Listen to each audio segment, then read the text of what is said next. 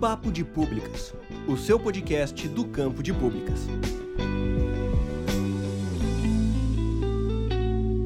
Olá, pessoas! Aqui quem fala é Estevão Arraes e eu estou aqui com meu amigo Jefferson Antunes. E hoje, no Papo de Públicas Podcast, vamos bater um papo sobre políticas públicas baseadas em evidências. E nessa loucura de dizer que não te quero, vou negando as aparências, disfarçando as evidências.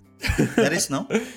Não, não. Eu sempre quis aprender essa música, te juro. Nunca aprendi esse hino. Eu sou uma vergonha da profissão. É a vida. Pessoal, hoje a gente vai falar sobre políticas públicas baseadas em evidências.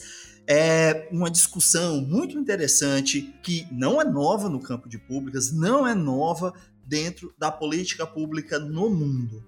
Mas a gente pode dizer que, como aplicação, sim, ela é a exceção da política pública o termo políticas públicas baseadas em evidências vai vir do termo evidência, né? Tem muita influência da saúde baseada em evidências, certo? Da medicina, da enfermagem, dos campos da saúde. Basicamente, se a gente tomar, vamos tomar por base aqui que o conceito de política pública é a ação ou a inação deliberada pelo Estado, beleza? Ou seja, se a política pública é baseada em evidência, né? Então a gente já pode pensar no senso comum, né, que de forma basilar, a política pública baseada em evidência é a ação ou inação do Estado a partir de provas ou indícios que guiem a implementação da política pública. Certo? Mas, é claro, não só a implementação, a fase de implementação, ela é influenciada pelas evidências. Tem um trabalho muito interessante do professor Maurício Mota Saboia, certo? escreveu um artigo que aprofunda o conceito. É um artigo que vai discutir o conceito, é bem teórico. Políticas públicas baseadas em evidências, delimitando o problema conceitual. Eu vou deixar o link aqui, é do site do IPEA, certo? Eu vou deixar na descrição. E tem uma definição bem interessante do John Barron, certo? Ele vai dizer o que? A política pública baseada em evidência vai trabalhar com a aplicação de métodos rigorosos particularmente a modelagem estatística, para construir evidências sobre o que funciona para melhorar a condição humana e usar essas evidências para focar recursos públicos e privados em ações eficazes. Vocês podem ler o trabalho de John Barrow, que eu vou deixar também na descrição, A Brief Story of Evidence-Based Policy, Building the Collections Between Policies and Evidence. É um trabalho excelente o trabalho do John Barrow, do professor Maurício Mota Saboia. São dois trabalhos que qualquer pessoa do campo de públicas deveria ler, certo? Os links vão estar na descrição. E aí, quando a gente fala de políticas públicas baseadas em evidências, Estevão, tem muita coisa que a gente sempre fala na academia. Poxa, eu vou escrever um artigo para deixar na gaveta. Ah, mas eu vou apresentar esse trabalho no Congresso, o povo tá no lado e ele não vai servir para nada. Já ouviram isso, já? Já ouviu isso, Estevão? Não, imagina, Jefferson. Isso não existe, nunca nem vi. Já pensou nisso? Não, é sério. É uma coisa que nos aflige, né? Porque o que acontece? Nós, na academia, quando nós escrevemos artigos, quando nós fazemos pesquisas, nós estamos construindo evidências. E estudantes, professores, professoras e profissionais de políticas públicas do campo de públicas estão produzindo evidências científicas sobre muita coisa. O John Barrow ele vai falar de modelagem estatística de dados, que é o campo dele. Mas as nossas percepções e acepções do conhecimento científico produzido no Brasil não se restringem só a isso. Existem uma enormidade de tipos de dados que podem ser produzidos para que possamos beneficiar o processo de tomada de decisão de políticas públicas até a sua implementação e a avaliação muito do que nós produzimos na academia pode ajudar. Então, trabalhar com políticas públicas baseadas em evidências está muito próximo ao nosso fazer acadêmico.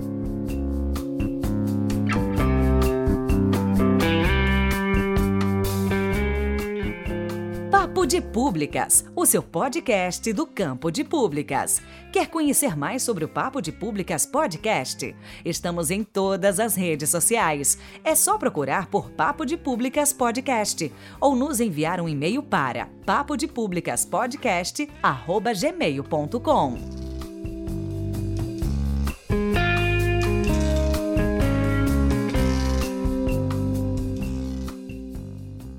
tem o caso da Nova Zelândia e a Covid-19. Estevão, o que é que tu tá sabendo aí desse caso? Então, vamos lá, gente. É, a Nova Zelândia é um país da Oceania com 4,8 milhões de habitantes e lá eles conseguiram eliminar todas as restrições sociais de deslocamento interno, sem impedimento de aglomerações e sem a necessidade uso de máscaras.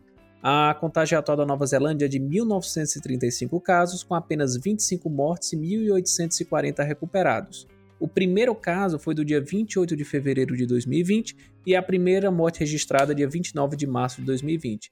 E aí, Jefferson, eu mando de volta para ti. Como foi que eles conseguiram realizar esse tipo de proeza? A primeira coisa que eles fizeram foi o lockdown. Né, a política de fechamento. Ela foi implementada dia 25 de março. O primeiro caso foi 28 de fevereiro.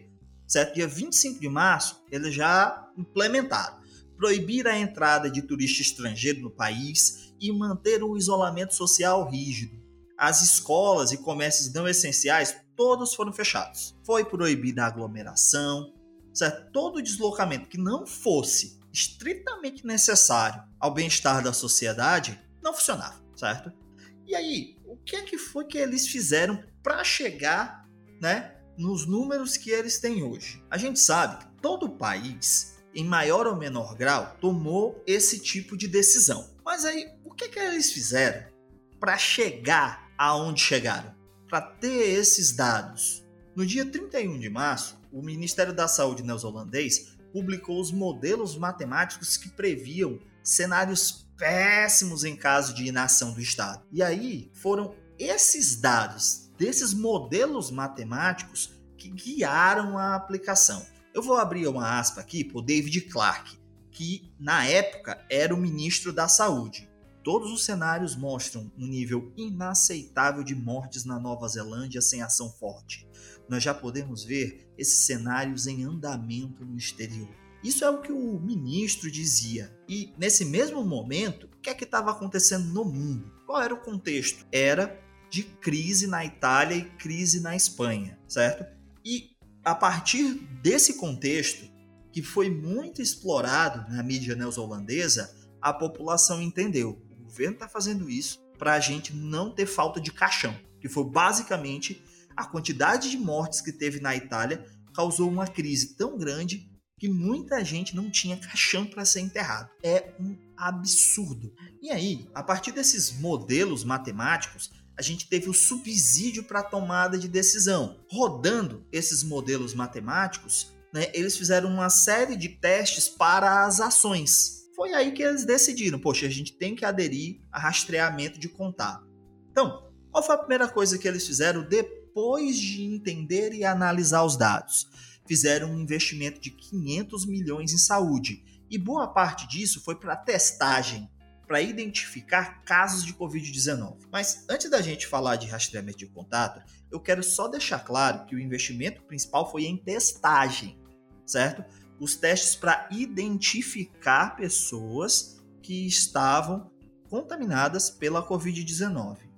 Do total, desse total de 500 milhões, 40 milhões foram destinados ao rastreamento de contato. E o que é que é esse rastreamento de contato? Quando alguém que era diagnosticado lá nos testes com Covid-19, seus contatos mais próximos eram identificados e contactados diretamente.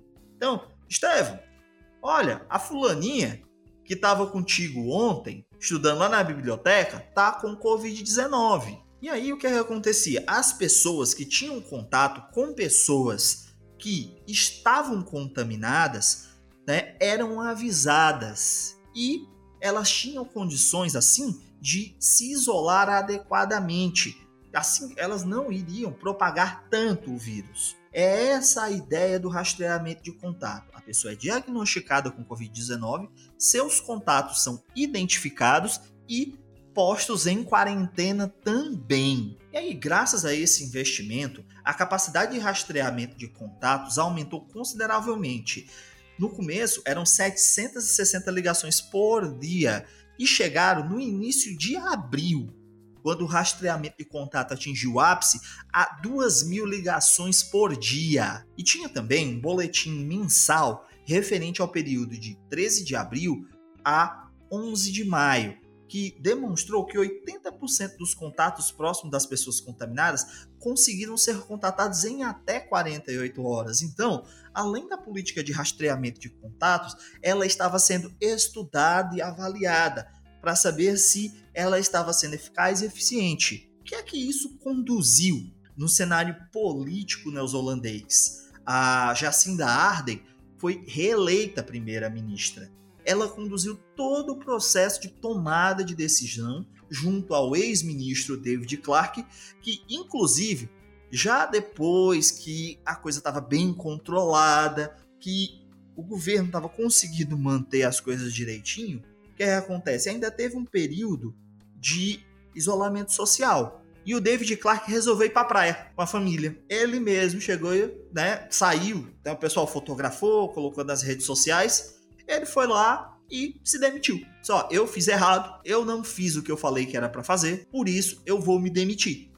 O cara chegou lá, depois de feito todo esse planejamento com a primeira-ministra, com a Jacinda Arden, ele se demitiu. Porque é uma pessoa séria, trabalhava com dados. E aí, tem uma outra conduta do governo, é demonstrada no que o David Clark fez. O governo não desacreditou a política, não desacreditou a ciência conduziu todo o processo de tomada de decisão através de dados, através de uma política pública baseada em evidências. Partiu-se do princípio de que tem uma modelagem estatística, tem uma modelagem matemática que apresenta alguns cenários e buscou, a partir desses dados, trabalhar justamente com rastreamento de contato e testagem em massa, porque dentro da modelagem estatística foi foi demonstrado que poderia trazer uma melhor solução. E justamente a quantidade que nós temos, os dados que nós temos sobre essa questão, trouxeram tanto a reeleição da Jacinda, né, merecida, quanto o melhor bem-estar à comunidade neozelandesa.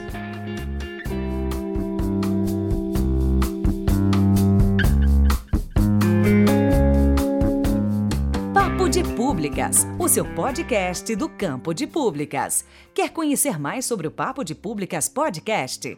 Estamos em todas as redes sociais. É só procurar por Papo de Públicas Podcast ou nos enviar um e-mail para papodepublicaspodcast@gmail.com.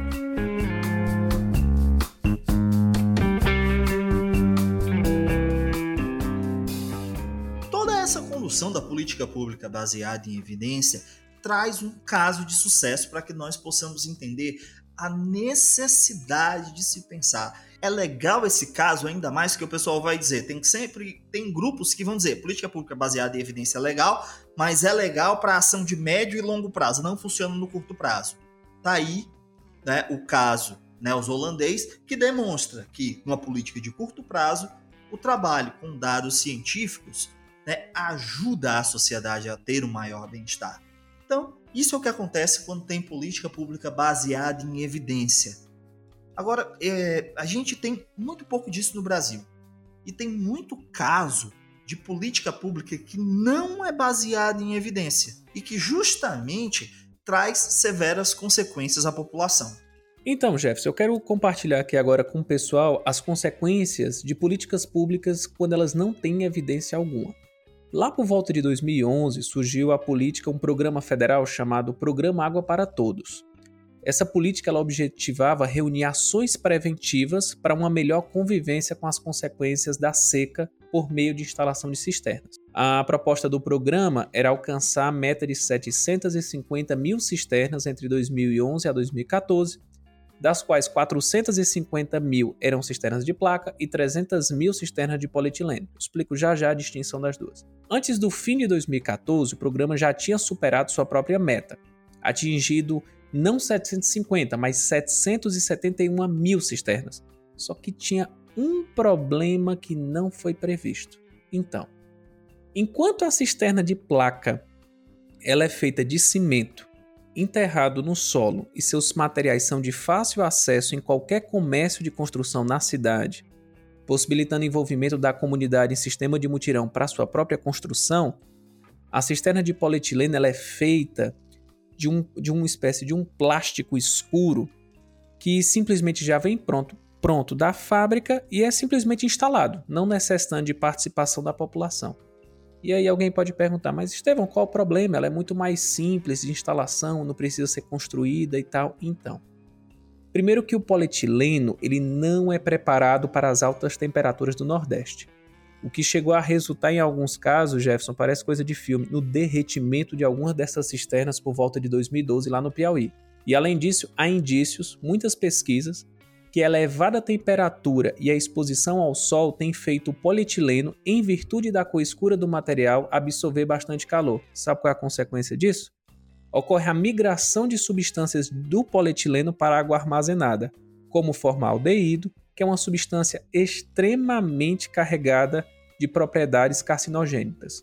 Em resumo, o que era para ser uma solução para o abastecimento de água acaba agora se tornando um novo problema público, só que agora é na área da saúde.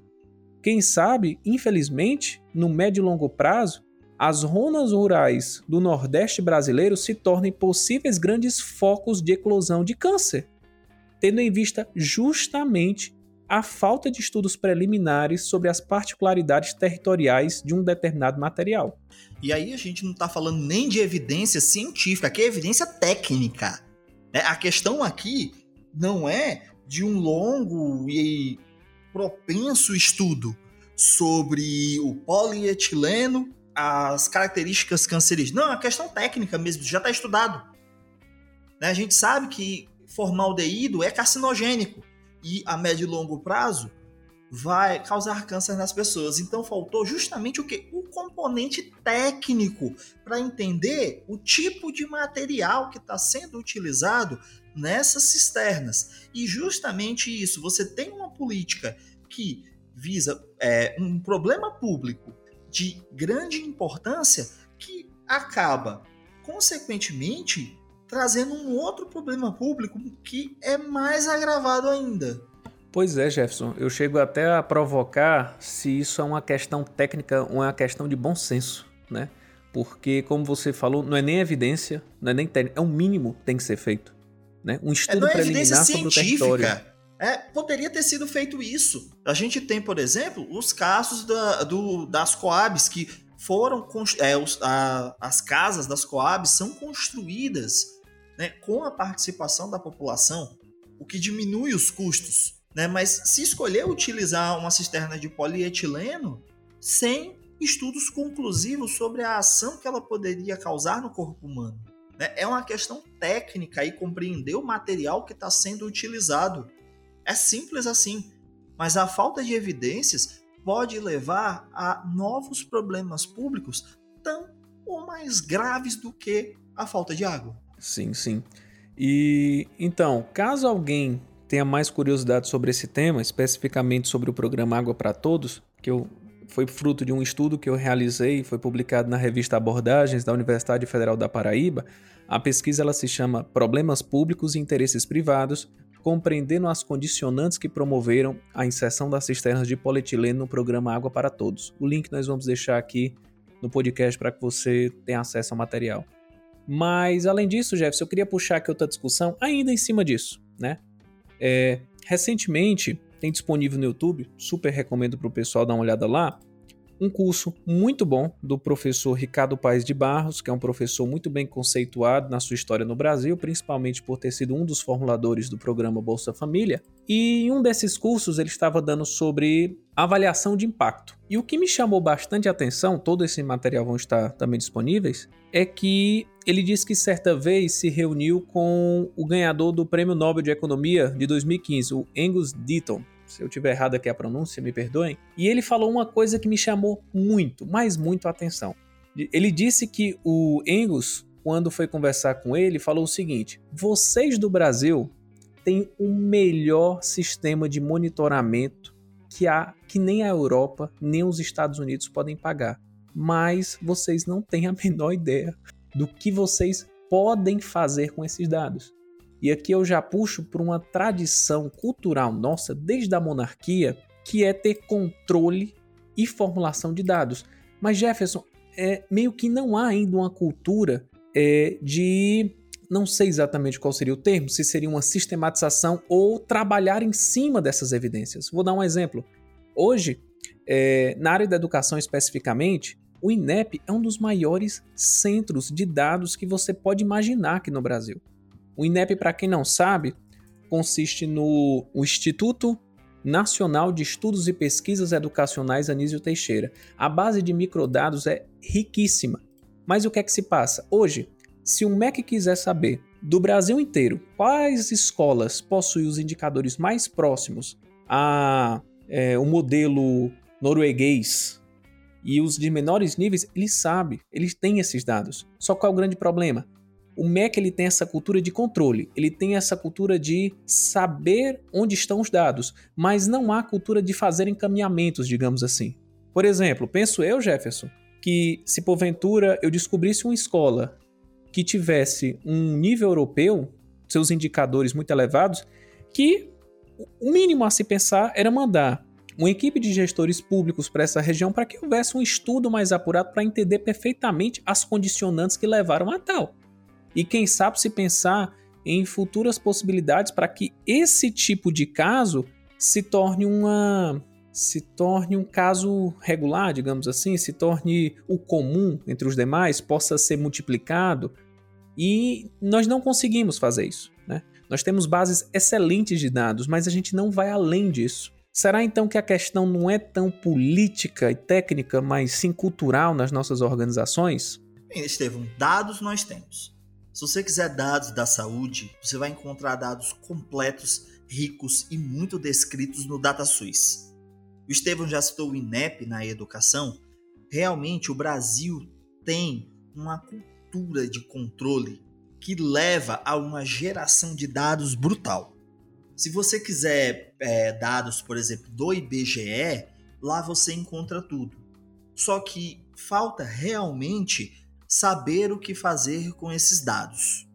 Saber utilizar esses dados na tomada de decisão de políticas públicas, que foi o caso que nós expomos aqui, né, da Nova Zelândia. No entanto, para você que é estudante do campo de públicas, vocês já tiveram, pense, poxa, se você tivesse, por exemplo, condição de saber é, a forma como mães de uma determinada região se alimentam, né? Qual o padrão de alimentação de mães de uma determinada região que tem um índice de mortalidade infantil alto. Esses dados seriam interessantes para que você propor uma política pública baseada em evidências que trabalhasse justamente segurança alimentar para tentar sanar esse problema público da mortalidade infantil? Eu tendo a achar que sim. Incrivelmente, todos esses dados estão no DataSUS certo? São dados riquíssimos, extremamente bem trabalhados, bem descritos, mas realmente nos falta é, saber o que fazer com eles. E essa cultura vem justamente tanto da cultura do controle como da cultura da negação da ciência. Trabalhar com dados é o que melhor o cientista, a cientista faz. Nós temos outra cultura que diz o que? Ciências humanas não são ciência, que atrapalha enorme e brutalmente essa questão de políticas públicas baseadas em evidências. Porque o pessoal diz, não, só é ciência se tiver estatística. Vou dar um exemplo bem tosco aqui, mas que muita gente já deve ter ouvido. E na verdade não. Né? Esses dados vão falar sobre a realidade. E ciência nada mais é do que a investigação da realidade pautada em métodos sistemáticos e replicáveis. Então, seus trabalhos científicos, seus estudos podem ajudar sim. E quando nós tomamos como administradores, administradoras, gestores, gestoras, seja o que for, dentro do campo de públicas, os dados na nossa mão e começamos a trabalhar com esses dados, a política pública baseada em evidências pode se tornar sim uma realidade que necessita de preparação e da profissionalização da administração pública brasileira para compreender como se trabalhar, pensando dentro dessa questão, dentro das políticas públicas baseadas em evidência, é necessário sim termos uma profissionalização dentro do campo para que possamos utilizar o que nós temos de melhor, o nosso conhecimento científico, todos esses dados que estão disponibilizados em diversas plataformas centralizadas que são mantidas seja por governo federal, seja por governo estadual, seja por governo municipal, para que possamos tomar decisão. E não é tomar decisão à cega, com obscurantismo, com achismo, porque o que eu acho que é e deve ser assim, a realidade é do jeito que eu penso. Não. Isso aí tem outro nome. Você pode perguntar para seu médico, para sua médica, o nome diz que ela vai responder. Procure um psiquiatra, e um psiquiatra com certeza consegue responder essa pergunta. Então é isso, pessoal. Como nós falamos sempre no podcast, é, o que nós trouxemos aqui é apenas uma discussão inicial, não se findando de forma nenhuma aqui. Todos os artigos é, e matérias estão na descrição do nosso podcast, do episódio de hoje. Fora isso, estamos em todas as redes sociais e é só procurar por Papo de Públicas Podcast ou nos enviar um e-mail por papodepublicaspodcast.gmail.com. Para me encontrar nas redes sociais, é só chamar lá no Instagram, arroba Estevão Arraes, ou no Facebook, Estevão Arraes. Jefferson, para o pessoal te encontrar, como é que faz? Bem, quem quiser me encontrar, eu tô lá no Facebook, Jefferson Calderache, no Instagram e no Twitter também como arroba Calderache. Todos os links citados no episódio e as nossas redes sociais vão estar na descrição do episódio. Um forte abraço e até o nosso próximo encontro. O episódio de hoje tem produção e pauta, edição, publicação e ilustração de capa por Jefferson Antunes.